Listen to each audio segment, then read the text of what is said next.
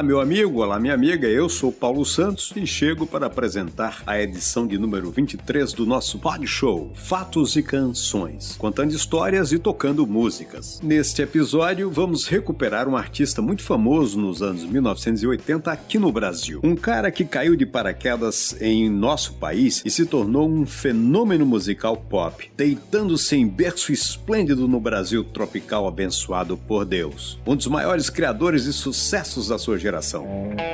Inglês da gema, seu verdadeiro nome é Richard David Cord. Aqui ficou conhecido simplesmente como Richie ou Rich, ou Hit, ou até Hitler, como algumas vezes foi chamado. Rich, Hit, Hitler, inclusive. Querido Hitler, adoro suas músicas.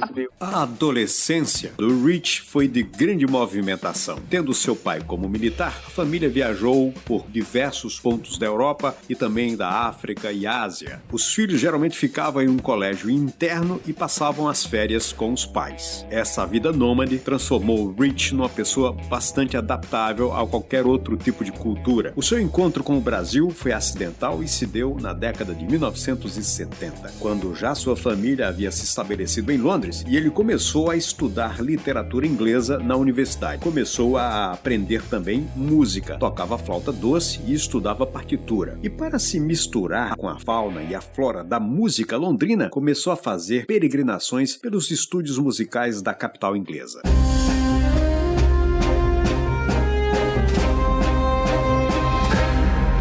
Foi aí que, numa dessas visitas, ele esbarrou com um casal de cabeludos aqui do Brasil que estava de passagem pela Europa para, comprar instrumentos. Eram Liminha e Rita Lee dos Mutantes. Ficaram logo amigos do desconhecido inglês e lá mesmo pintou o convite, como já é típico do povo brasileiro. Passa lá na minha terra e vamos fazer um som. Foi mais ou menos assim que foi feito o convite para o Richie. Ele não contou conversa, preparou a sua mochila e se mandou para o Brasil. Após a sua chegada em São Paulo, nos primeiros anos da década psicodélica, Rich ainda viveu uma série de aventuras antes de alçar seu voo supremo para a fama. Tocou com os Mutantes, deu aula de inglês para famosos, tocou flauta em uma banda que não deu certo, depois tocou com Lulu Santos e Lobão na banda Vimana, voltou para Londres, tocou com o famoso grupo Traffic e de volta ao Brasil em 1982 começa a se preparar para produzir seu primeiro material cantado em português. Esse material em forma de demo foi apresentado à CBS. A CBS gostou do material principalmente da faixa Menina Veneno, mas também também ficou com medo de lançar, pois não acreditava que um gringo cantando em português pudesse fazer sucesso no Brasil. A gravadora, na verdade, a, a, a CBS, quando ouviu o nosso demo de Menina Veneno, eles ficaram loucos, mas ficaram muito inseguros. Esse negócio de gringo cantando em português não vai dar muito certo.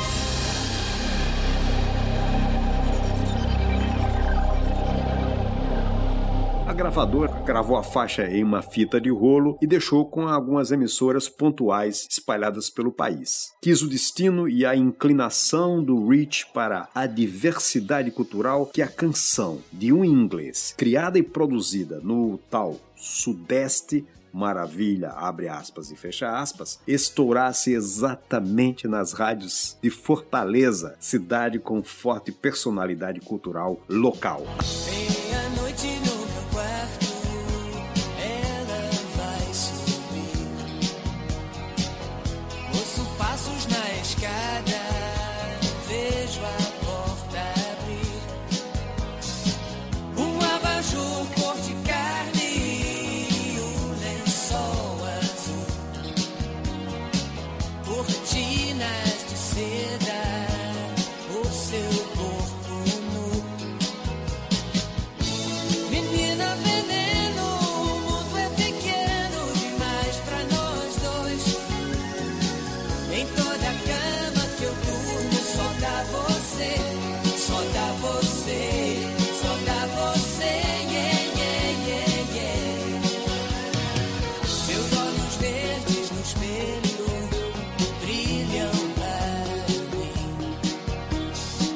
Fica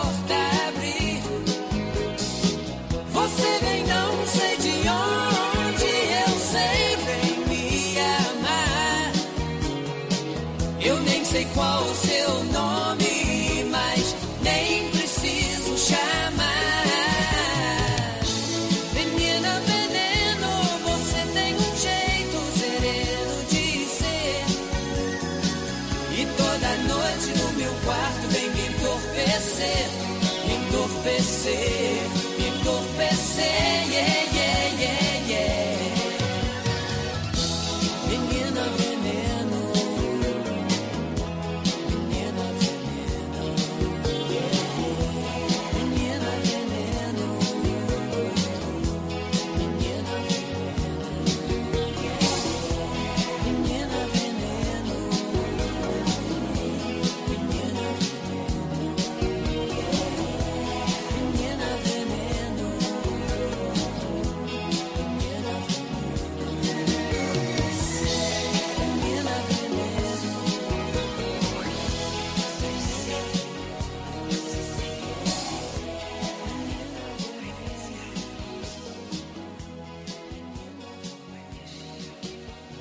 Até hoje, o britânico recorda desse momento, quando o divulgador ligou para a gravadora informando o sucesso inesperado. Pum, eu levei na rádio. Ele falou: não vai me dizer que eles botaram para tocar. Ele falou: tá tocando, e tá tocando 14 vezes por dia. Aí o Cláudio falou assim: caramba, 14 vezes por dia em, em Fortaleza é muito. Aí VV falou assim: não, você não entendeu. É 14 vezes em cada rádio de Fortaleza, por dia.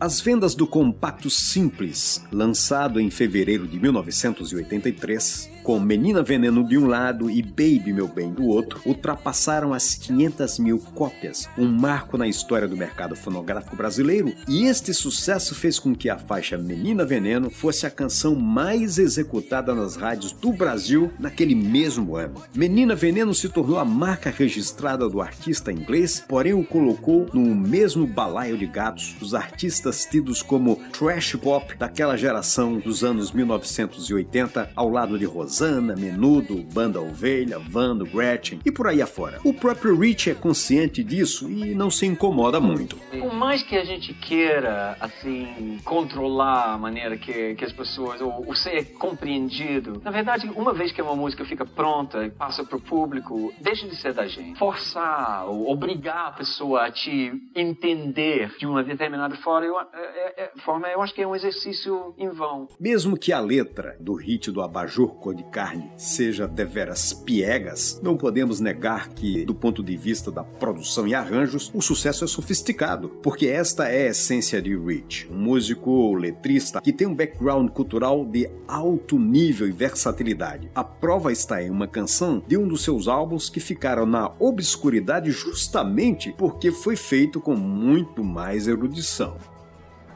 Podcast Fatos e Canções. Keep me waiting for old